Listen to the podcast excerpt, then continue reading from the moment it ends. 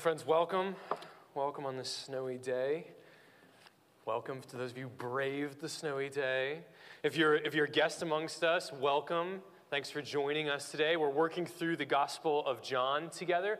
And so we come now to John chapter 4, and we're looking at the next part of what I've broken into three sections in John chapter 4. There's three bits that happen. Last week we talked about how the gospel has no borders. We looked at the encounter between Jesus and the woman at the well. And this week, we're going to be looking at the results of that experience. And because I just like handing out good books, if you have not read one or the other of these, I know some of you have read Evangelism as Exiles, but man, this book is just rocking my world. I love this book. It's a wonderful, helpful text on uh, from the perspective of a missionary who worked for a long time outside the country and then came back to the United States about how Christians can view evangelism in America.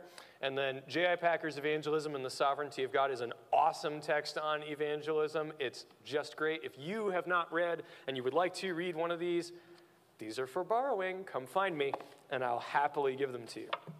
That being said, let's look at the text today. So, the big idea today for this sermon from this passage is that everyone needs the gospel.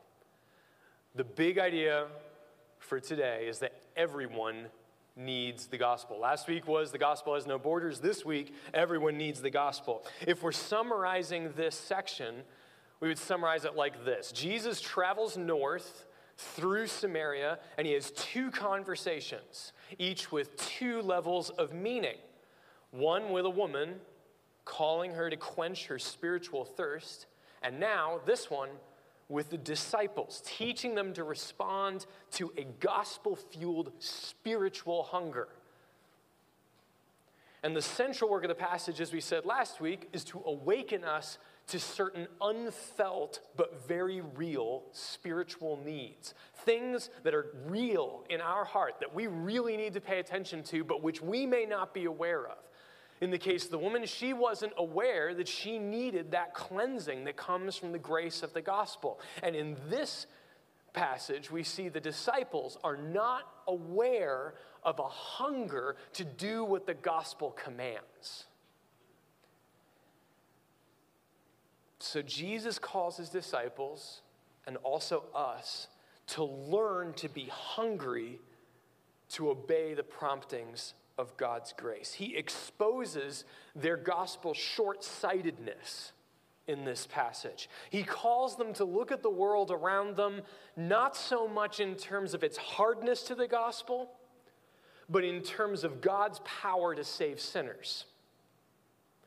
So in verse 31, while the townsfolk are still coming in response to the woman's testimony, the disciples are concerned about something. So let's put our nose back in the text and let's look at this passage. So we started at verse, um, we started at verse eh, 29. Let's start there. The, the woman left her water, uh, in 28, the woman left her water jar and went away into town and said to the people, Come, see a man who told me all that I ever did. Can this be the Christ? And they went out of the town and they were coming to him. Meanwhile, the disciples were urging him, saying, Rabbi, eat. But he said to them, I have food to eat that you do not know about. So the disciples said to one another, Has anyone brought him something to eat? Jesus said to them, My food is to do the will of him who sent me and to accomplish his work. So, got a series of points today. Our first point is grace changes our priorities. Grace changes our priorities. Look at Jesus' response to the disciples in verse 32. He says, I have food to eat that you do not know about. He goes on in 34, he says, My food is to do the will of him who sent me and to accomplish his work. So, what's he doing here? The disciples are concerned about an actual physical hunger. Like, dude, you have not eaten, you need some bread. And Jesus is more concerned about a different kind of hunger, right? He's trying to alert them to something that is just as important as physical hunger and possibly more so in some cases. He wants to confront their preoccupation with physical hunger without denying its importance. They don't ever get the impression that Jesus is like, you don't need to eat. As long as you do what God asks you to do, you don't need to eat. You know, it's, he's not arguing for that. He's trying to get them to wake up to a hunger that they don't know they have. A deeper kind of hunger, a more enduring kind of nourishment, in fact. Faithful obedience. So Jesus urges his disciples to give priority to their spiritual diet. He tells them they need to cultivate a hunger to obey God's commands and to do his will. So I'm going to break this big point, grace changes our priorities, into some subpoints. The first of which is we must learn to discern spiritual hunger from other kinds of needs. And this is directed basically only at this point at, at Christians. Friend, if you're a non Christian today, I think you can benefit from what we're saying to each other. But at this point, we believe that you won't be able to differentiate your spiritual need from your physical need until you come to know Jesus Christ. But as a Christian, we also know this is a process. Tasting of the grace of Jesus Christ awakens you to a whole new world. Your heart starts to begin to want stuff that it never wanted before, and you want to start to do things that you thought were dumb before because Jesus changes you. Now, we have to start to learn to distinguish between these kinds of feelings my kids right now, um, they're, they're, they're, they've gotten past the point where they really don't know what it means to be hungry or why they're so upset. But like when David was really small, he, he would just get really upset. Now, I knew it was because he was hungry, but he did not know this. And so he would not want to eat food. He was just like, no, no, I'm just, let me be upset, you know. And we had to teach him, as it were, you're hungry. When you solve this with food, it world gets better, okay? To a certain extent, we as Christians we have to learn what it feels like to be spiritually hungry. And then we have to learn that we need to feed that spiritual hunger with godly obedience. We are a spiritual being. A spiritual being is a being that is united of various parts. It means we have mind, will, emotions, a body, and all of these things live together and they affect each other. Your mind affects your emotions, affects your will and your body, and your body affects these things as well. You can't really pull out any bit and just treat it on its own. And our spiritual health affects our physical health and vice versa. There is a time and a place to learn to fast from literal food so that you can learn to be hungry for Jesus. There is a time to learn to fast from real food so that you can learn to be hungry for Jesus. Jesus does not say to his disciples, if you choose to fast. He says, when you fast. He assumes that a normal, regular practice of a Christian is to fast from real, literal food so that you can learn to be hungry for Jesus. There's also a time, though, where we have to ensure that we are receiving proper physical nourishment and rest so as to be able to do what Jesus commands. We aren't supposed to practice spiritual disciplines simply for the point of piety or simply for the point of making ourselves, trying to make ourselves more holy and wearing ourselves down so that we can't actually do what Jesus asks us to do. And so we have to learn to distinguish between these two hungers. Do you see? There's a real hunger in our body that we need to feed, and there's a real hunger in our soul that we need to feed. We need to learn what the cues are for both of those things and how to attend to them as God gives us grace to. So, the first thing is we need to learn to discern spiritual hunger from other kinds of needs. And sometimes, for some of us, you know your cues for hungry. We, you're hangry, right? You, you know whether you get a headache or you get dizzy or you get frustrated with people real easy you know you know what the cues are. They're like i probably need to eat, eat some actual food so that i can stop being a jerk to everyone. Um, there are also spiritual cues. And so sometimes in our lives, we're wondering, like, why am I in this period of spiritual malaise, where I'm in this period where spiritually I feel like God is not doing anything in my life, or as though He's not there, or as though He doesn't care, or my prayer life isn't, isn't thriving, or my relationship to my wife is just collapsing in on itself. Sometimes the reason for that, for those mal effects that you're experiencing, is because you are actually spiritually hungry and you have not been feeding yourself with real spiritual nourishment. And sometimes even though I'm using this metaphor of ingestion, we're going to get to the part where spiritual nourishment is actually exertion, where you go and you exercise obedience. Sometimes that's the way to resolve that. So, the second thing I want to say under this is that we must be willing to give the right priority to our spiritual needs. We have to be willing to give the right priority to our spiritual needs. You have to learn what they are, you have to learn their cues, and then you have to choose to give priority to it. We need to recognize that without a drink from the fountain of God's grace, we will metaphorically grow faint. We will become spiritually lightheaded. We will lose strength. Some of us treat our faith like a fake plant. Like fake plants are awesome in that you can stick them on a shelf and not touch them for four years and they look exactly the same as they did four years ago. You see but the problem is? There's no fruit from a real plant, uh, from a fake plant. We sometimes think of our faith that way. We feel like, well, I can just stick it on the shelf and not touch it, not water it, not give it sunshine, not care for it. And then we expect for it to be ready to face temptation when temptation comes. But it's not, because it's not, in this case, real. And if it's a real plant, it's wilted and weak. We need to nourish it.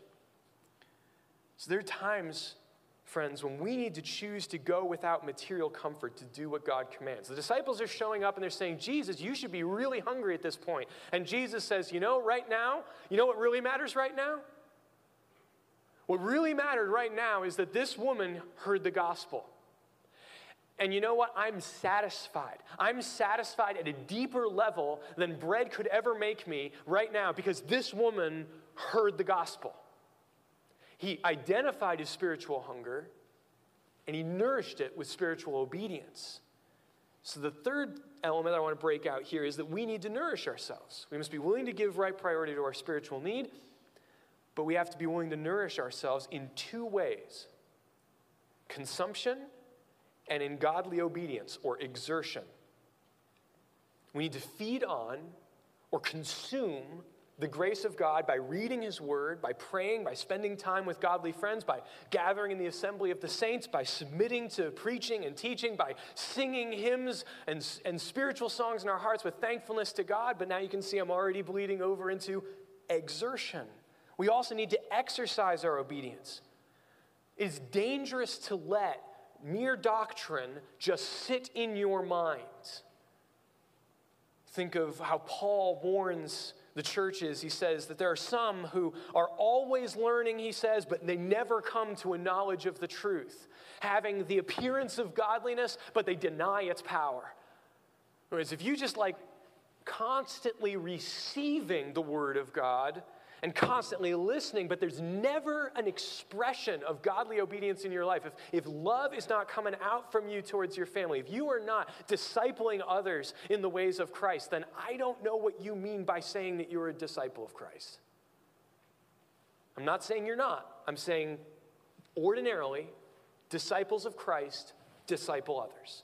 Disciples of Christ love others. They express the grace that is in them. So I was a personal trainer when I, among other things, if you ever want all the stories, I did many jobs. One of the jobs that I did when I was in seminary was I was a personal trainer in Bannockburn. I was in, um, would do weight training and things like that. And inevitably, in personal training, there are two aspects of what you're doing consumption and exertion, what you put in and what you put out. And a lot of people would like to just do one or the other. They, they would like to control the one and forget the other or, or focus hard on the other so that they can be completely liberated in the one. I had guys who were like, dude, I come here to work out so that I can eat whatever I want. You're like, well, you, you have the appearance of godliness, but you're denying its power. There's some stuff going on inside that's not so great, right? And then other folks who are like, I don't really need to do anything. I just, you know, I just watch my diet. Life is good, you know. There's, there's issues on both sides. You want to harmonize both of these. We need to be careful on what we're putting in, and we need to be careful about what we're putting out. we need to exercise our obedience. We need to find deliberate ways of putting into practice what we know. We need to be teaching others, loving others, working at the disciplines of holiness and grace. And so, if your heart is convicted by God in His Word, as the disciples should have been when they came back to Jesus and were like, dude, you need bread. And He's like, dudes, you need to obey God. then take a moment. Think and pray through a deliberate plan for new spiritual obedience. So consider your spiritual diet and consider your spiritual exercise regimen. So that's what I mean by grace changes our priorities. When you become a Christian, you're not chiefly concerned anymore with only what you eat or do. The Apostle Paul says bodily training is of some value, but what is of value in every way? Godliness. Godliness is of value in every way. So, friend, when you become a Christian, we aren't just concerned about what we're literally eating or literally doing. We become consider, we become very considerate of what we are consuming in terms of the grace of Christ and what we're doing. But Jesus says it's, he says it's more important to do what God sent him to do, to meet with this Samaritan woman, than to eat in this case. And he calls us to have a like minded obedience. So the next major point then so grace changes our priorities, then grace changes our perspective. And you could also insert here, if you wanted, mindset. Grace changes our perspective, our mindset, if you were here a few weeks ago. Look at verse 35. Jesus says, Do you not say there are yet four months and then comes the harvest? Look, I tell you, lift up your eyes and see that the fields are white for the harvest. This is really easy one to just roll right by and not notice. But this event, when this happened in the real calendar, is early in the growing season. Jesus says, Look around you, literally, and you will notice, do you not say there are yet four months to the harvest? So it's way at the beginning end of the growing season. But then he says, Now look again. Look at a deeper level. Jesus says, see things differently, see the landscape informed by God's gospel grace, rather than the green fields of temporal spring or the time of worldly spring. Instead, you see the white tips of the wheat, as it were, ready for a spiritual harvest. So, Jesus here is likening our spiritual life to plant growth and evangelistic obedience to harvesting. So he says, people are like plants. They grow up, and then there comes a point where they're ready to receive the gospel. He says, You all are looking around and you're not seeing the potential. He enjoins the disciples to practice using their spiritual understanding to perceive and prioritize their circumstances. He says, They're walking up to him being like, Dude, you must be hungry. You've had no bread. And he's sitting there going, like, Dude, have you noticed how many people need the gospel? Have you noticed how hungry everyone is for grace? He's changed his priorities and he's calling them to change their perspective. When we look at the world around us with our eyes informed by the gospel, we see, or we should see, an opportunity for others to grow in faith and come to Jesus. And just check yourself, because I think most of us, at least a lot of folks that I've been talking to of late, when you look at the news and the television and you meet your neighbors and you're talking to the people out in the work world, I'm not sure that that's our first conviction. I wonder if we've begun to embrace the idea that because the world looks so hard to the gospel, it must be impenetrable to the gospel. And instead of seeing the people around us as hard, to see them as empty. Instead of seeing them as full of themselves, to see them hungry for Christ. It's true they put on a good show,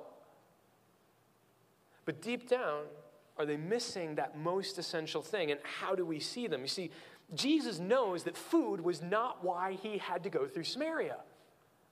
Remember back when we asked that question, like, did Jesus have to go through Samaria? Could he have gone another way? Yeah, he could have gone another way. But he needed to go through Samaria. Why did he need to go through Samaria? Because God had set an appointment for him there to do gospel work there. Now, when we look, uh, so he had to go through Samaria because Samaria needed the gospel. He saw Samaria and he saw his own life through the lens of God's grace. And such a perspective changes how we see other people. Where to the world, the woman's gender, her ethnicity, her religious background, all of those things posed enormous obstacles to the relationship. Remember, we talked last week about by logic, you look at this person and you go, this person is the furthest from the gospel. No, no, no, no, no, no. The point of the Gospel of John is Nicodemus and this woman are no further nor no closer than each other to the gospel. They both need the gospel of grace. So, to the world, the woman was the furthest thing from what Jesus could reach. But Jesus, when he looks at her, he doesn't see that. He sees her desperate need of grace. So, friends, how can the lens of God's grace reshape our perspective? I've got three things here. First, it causes us to see our neighbors more compassionately. It causes us to see our neighbors more compassionately. It causes us to look at them in light of their need for grace rather than their distance from it. And that's really hard to do because when you're talking to somebody who seems really hardened to the gospel, your instinctual response is to say, like, wow, that person is really far away from God. Like, and by that, you seem to think, or I seem to think oftentimes, and I don't know if the gospel can cross that distance. But when you look through the gospel lens and you realize, I was just as far from God, I was just as hard, I was just as impenetrable to the gospel, I was just as broken, but the gospel saved me. Uh, gospel can get them. It doesn't matter how far they are from it. Is God's arm too short? Is he not strong enough to break that heart? Now, friends, our confidence in the gospel should give us confidence for our lost friends. Secondly, it wards off bitter despondence. As Christians, we, we're tempted, I think, in these recent days to grow despondent, to despair of the power of the kingdom of God because we look all around us and we see the darkness growing, as it were. And I don't deny that it seems as though our culture is changing. But when we look at it through the lens of the gospel, we can ward off that bitter despondence. We can see the world not in terms of its hardness to the gospel, but in terms of how hungry it is for it. The disciples assumed here, in this context, that the gospel simply was not for the Samaritans. Remember? They looked at the Samaritans, they said they're political traitors. They're ethnically almost subhuman. They have the wrong Bible. They have the wrong temple. They've been worshiping the wrong way for a really long time.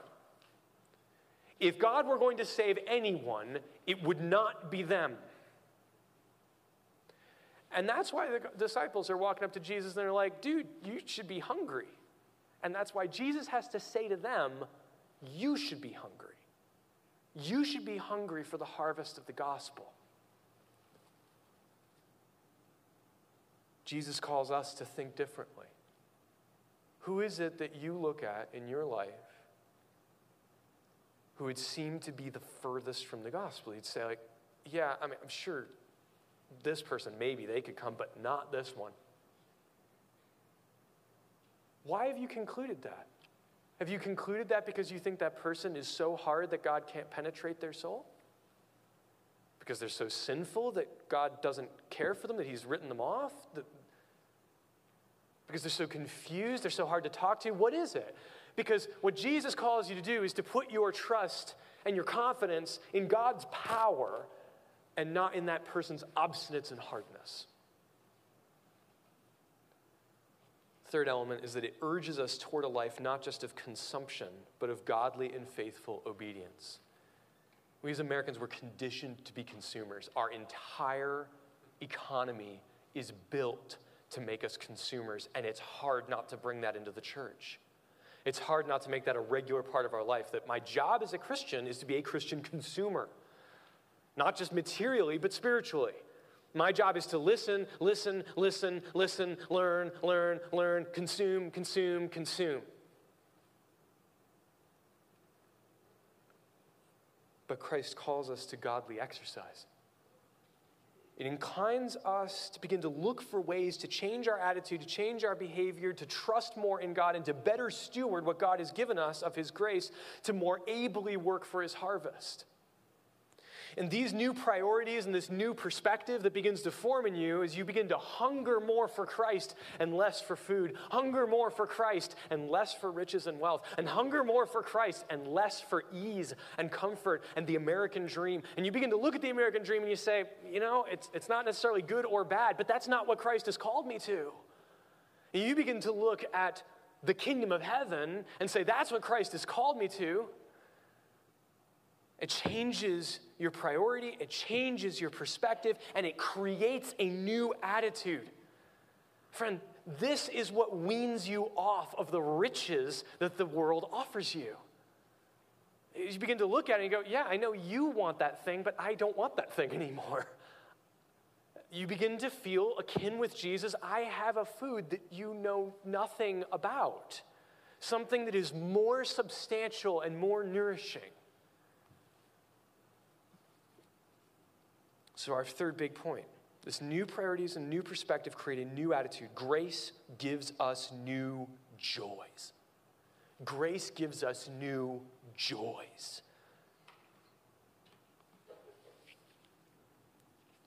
So in 35, he says, Do you not say, There are yet four months, and then comes the harvest? Look, I tell you, lift up your eyes, see the fields are white for the harvest. Already the one who reaps is receiving wages and gathering fruit for eternal life, so that the sower and the reaper may rejoice together. For here the saying holds true one sows and another reaps. I sent you to reap that for which you did not labor. Others have labored, and you have entered into their labor.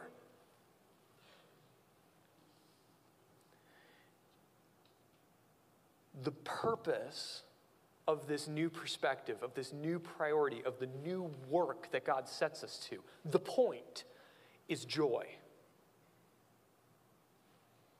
Did you catch that? So that the sower and the reaper what? Work hard so the sower and the reaper rejoice together in the grace of God. The work of bringing the gospel to others is at least four things it is collaborative, it is imperative, it is urgent, it is joyful. It is collaborative, imperative, urgent, and joyful. It's collaborative. That means it often takes more than one person to bring in a soul. And many of us have grown saddened, discouraged, despairing over our works of evangelism because deep down we think that only one person saves one other person. And we think that it's us. And we, had, we marked out this person. We're like, I put a big red X on their head. I'm like, I'm going for that one. You know, and and after you know seven years, you've been praying, you've been talking to them, and they're still not coming to Christ, you know, you get frustrated and you begin to think like, I failed. Friend, take a cue from this passage and understand that God uses many hands to do the work of the gospel. Your task is probably just one link in a long chain of links that eventually draws a person into the household of faith. There'll be other times where you walk up to someone and you present them with the gospel and they just like crack on the spot. They repent and they come to Christ. You're like, whoa, however I said it that time, I better do it again that way. Like, friend, I would caution you the likelihood is that others have been laboring for a really long time. Others have been praying for a really long time. And in God's good providence, you were the final link on that chain. And that just at that moment when you said, Brother, I think you need the gospel, this is the gospel, and they crack and come to Christ. Friend, the work of the gospel is collaborative. Trust God to use other workers in the harvest. Sometimes you are the sower, sometimes you are the reaper. Trust him to let others do it. In verse 30, it says, I've sent you to reap for that which you did not labor. Secondly, it's urgent. It's urgent. They're looking around going, in at least potentially a spiritual sense, like, we got plenty of time. The Samaritans can come to Jesus another day, right? And Jesus' perspective is now is the time.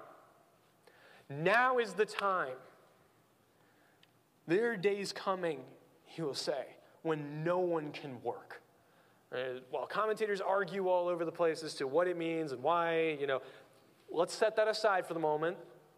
The point is, it's imperative. We need to work. If you linger over the opportunity to harvest, the winter weather will destroy the grain. I'm sure some of you know this much better than I do, but at the last church I was at, I had a friend from uh, Texas. He grew up in Wyoming. He was a wheat farmer, and he loved it so much that he continued to do it even well into his old age for other people. And he would always have to get up and just leave at, at a random point just before the winter to get the winter wheat harvest. And his friends would tell him, like, when the time came, because you had to book it and you had to get it, because if you waited, you would lose your harvest. So the work's collaborative, takes lots of people, it's urgent.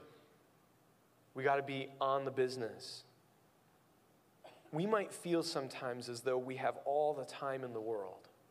But the Bible instructs us to always be vigilant and vigorous in the work of the gospel knowing that a time is coming when, quote, no one can work.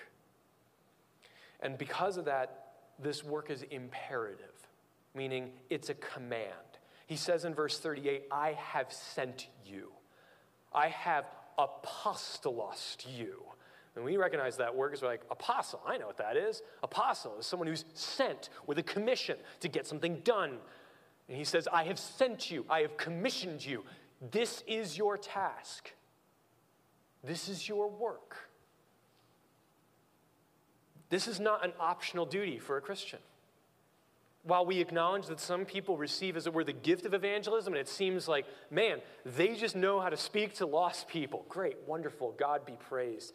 But that's not as though we can delegate, like, okay, so we'll let the people that are really good at it go do it.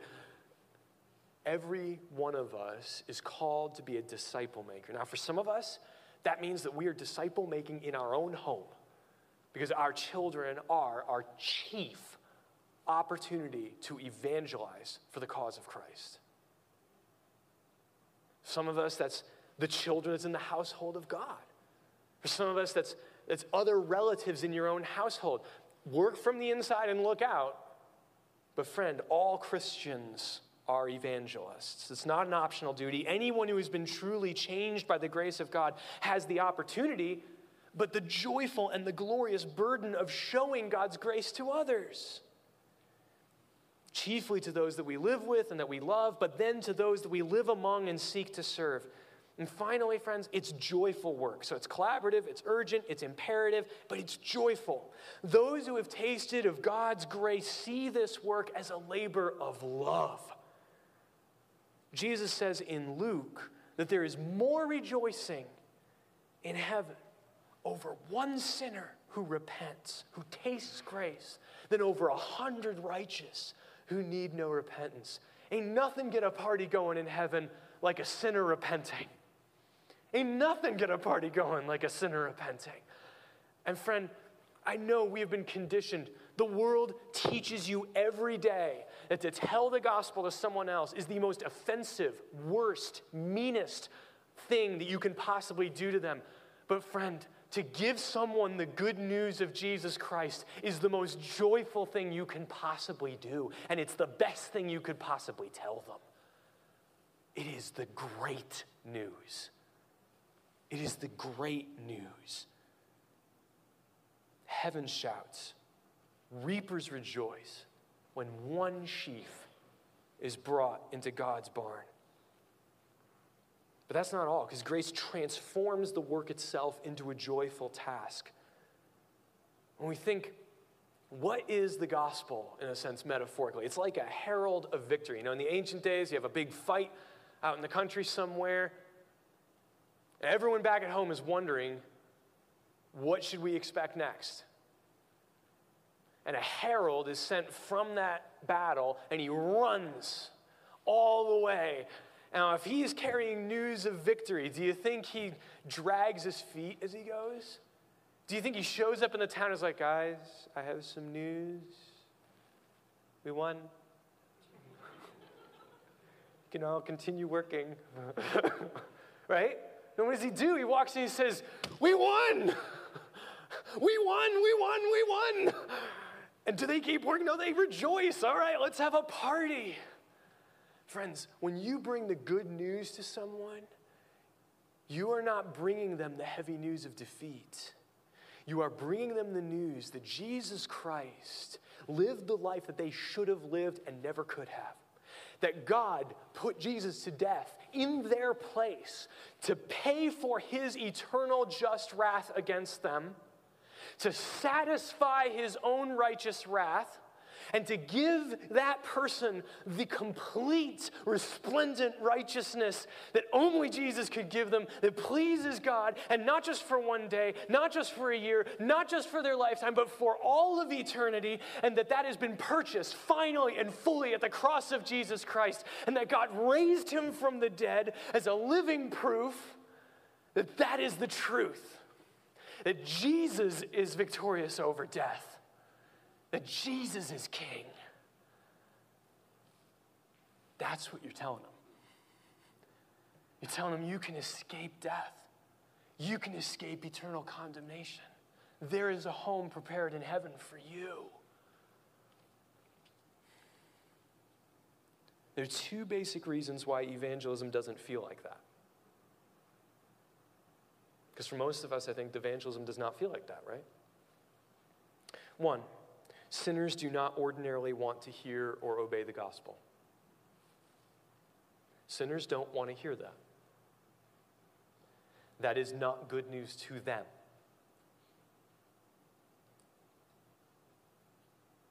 And secondly, because we ourselves are often embarrassed by the gospel. Or another way to put it is, we're more afraid of people than we are of God. You, in this book, one of his major points in Evangelism as Exiles is that you can learn who you fear by who you try to please. If you are intent upon keeping the good pleasure of the people that you bring the gospel to, it will ultimately hamper the gospel. Now, this doesn't give us any grounds for being mean, nasty, rude, or bombastic about the way that we present the gospel. We don't, we don't sit there and be like, well, they're not going to like it anyway, so I may as well give it to them as hard as I can. Like, no. We're supposed to speak kindly, gently, with our words seasoned with salt and wisdom as we go to them. However, don't measure the effectiveness of your evangelism on how that person responds. That's, that's simply not what evangelism is. Evangelism is not saying something and somebody else going, Yes, that's wonderful. Evangelism is telling the good news.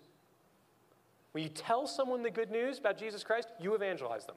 It's done, it happened, regardless of how they respond. Obviously, we want them to turn. Friends, we are not always received as heralds of victory. Paul says this, and he describes, he says, We are the scent of life to the living and death to the dying. And he's referring to how when Roman conquerors would return victorious, they would go up to the temple with their spoil, the ever strengthening scent of the temple incense being a promise to the victors of their honor and joy, but to the defeated, it meant slavery and death.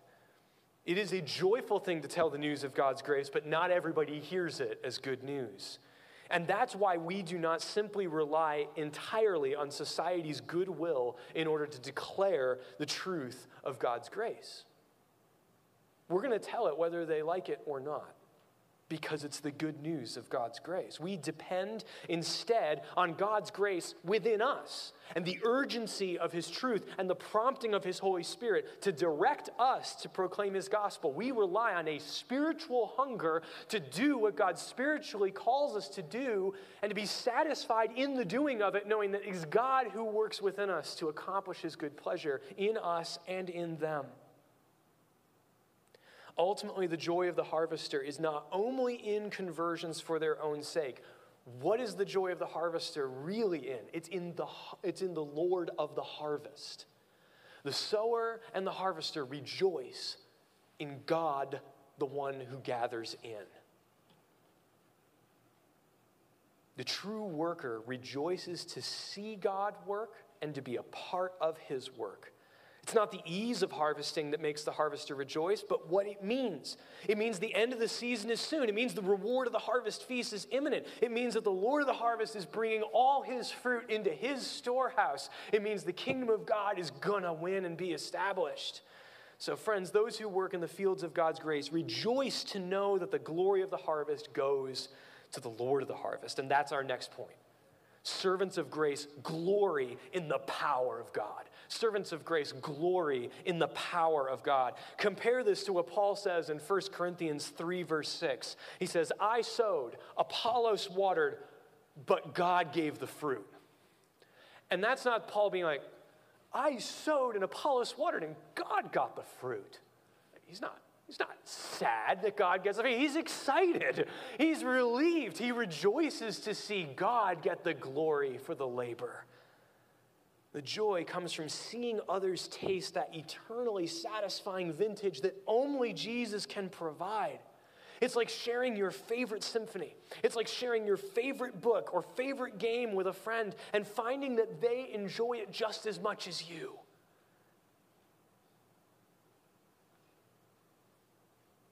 There's delight in sharing a mutual joy. And that delight is compounded when it is the joy that every human being was made for. Uh, I'm, I'm definitely a nerd, and my whole life I've been referred to as one. And so sometimes people will even leave the conversation and say, like, I'm just going to leave you, Gordon. You, you and this other person can just nerd out together. Friend, that's the kind of joy I'm talking about, honestly. Like, whatever it might be, whether it's that you are just going to get so excited about the game that you just saw or that you just played or the, the thing that you just made, there's real joy in sharing it with someone who recognizes the value of what that is. And that's the joy of the household of faith. Part of why we gather of a Lord's Day is to nerd out together over the gospel of Jesus Christ because we love to see other people who love the gospel. It's just good. And this is two wonderful results in the work of a Christian's evangelism. You see, it makes us humble and it makes us courageous. When we know that every conversion is ultimately God's work, i.e., God gave the growth, when we see here, I sent you to reap that for which you did not labor, others labored, and you have entered into the harvest,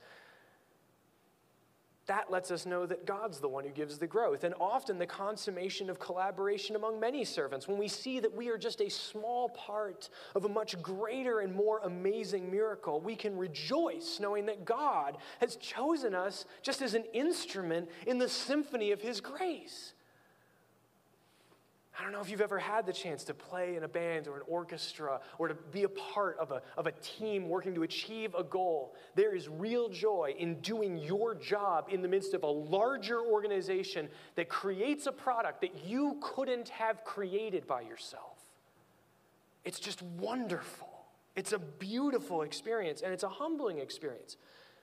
But it's also a courageous thing. You see, if you know that God's the one that brings the growth, if you know that God is the one who changes souls, if you know that God has commanded you to do this, that He's going to strengthen you to do this, that it's God's purpose and intent to save all those who are His, then we don't have to be like the lions of the Serengeti looking for the weakest gazelle to take down with evangelism. Like, you know, they're all running along, and the lion's like, that one's way too fast, that one's way too strong, can't get that. Oh, there's a straggler.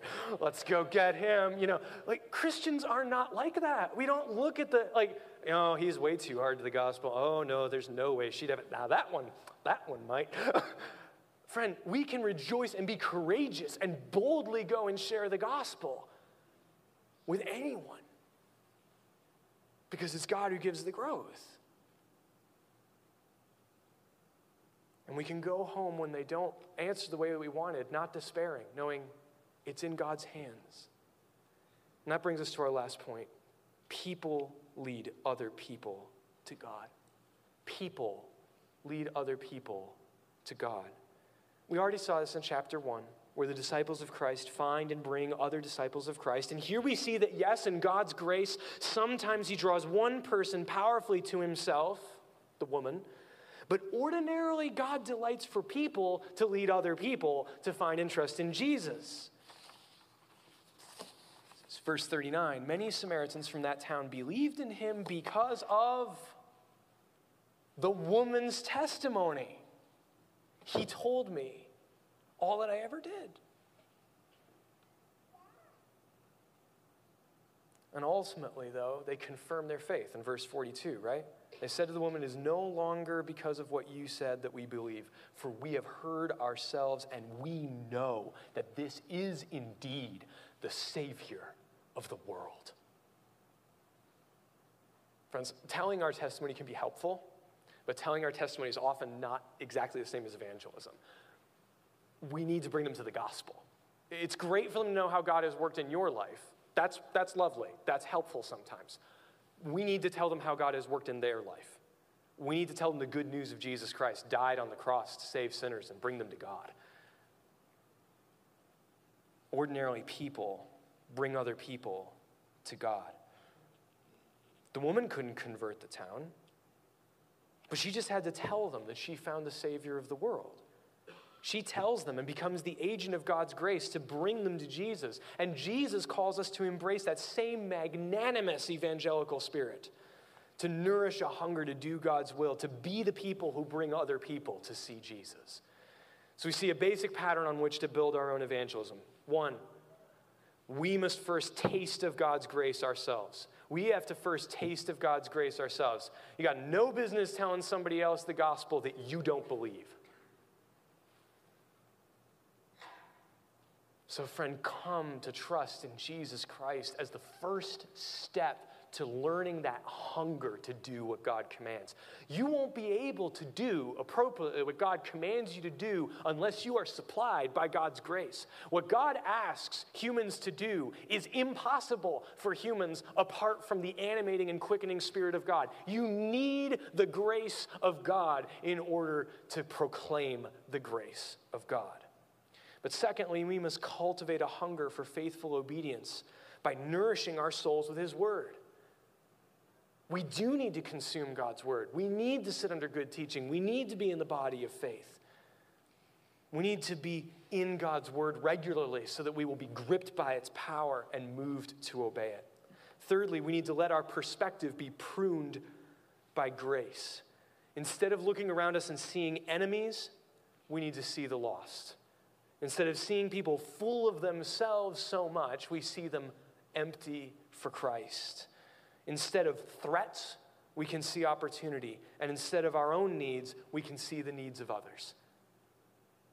The call of Christ is not that Christ protected his own interests against us, his enemies, by remaining in heaven and forcefully putting a divide between us, right? What is the gospel? The gospel is that Jesus Christ emptied himself of his privileges. He left his comforts. He left his heavenly abode. He went to his enemies, and he did what they could not do to bring them to himself. And that's the kind of love the church is supposed to be animated by. That's the evangelism that we want. We want our perspective pruned by grace. And finally, we need to root our joy not in how people respond, but in God in God's faithfulness and in God's goodness. As we obey Jesus and as we speak of his grace, we should rejoice that he's given us this work and we should delight as he delivers his people. And such joy redounds to more obedience and even greater delight. I will offer one brief admonition before I close. American evangelicalism should have a posture toward an increasingly hostile culture that is characterized not by admonition, but by evangelism. Admonition means to correct someone to do what they know to do. Admonition is appropriate within the household of faith, where we go to someone, we say, You know better than to gossip. Stop gossiping, repent, and be restored to the household of faith. It is not appropriate to a world that does not know not to gossip. They do not know what they ought to do. What do they need? They need the gospel, they need evangelism. Admonition means to call someone who claims to follow Jesus back into obedience to his word. And all too often, our perspective and our attitude towards those around us and toward the structures of power that are over us is one of admonition, as though we were to call them back to obedience. But the problem is, broadly speaking, they are not Christian. And Jesus calls his disciples to see the world around them as ignorant of the grace that they so desperately need. This passage doesn't say that we should not confront sin. This passage doesn't say we shouldn't call for repentance. It calls us to have a different attitude, it calls us to have a different tone. It calls us to imitate Jesus, to imitate his example, and to gently, kindly, with humility, but integrity, testify to the grace of God, alert the sinner to his need, and show him his Savior. I pray for myself, and I preach, as I hope you know, I preach to myself first amongst all.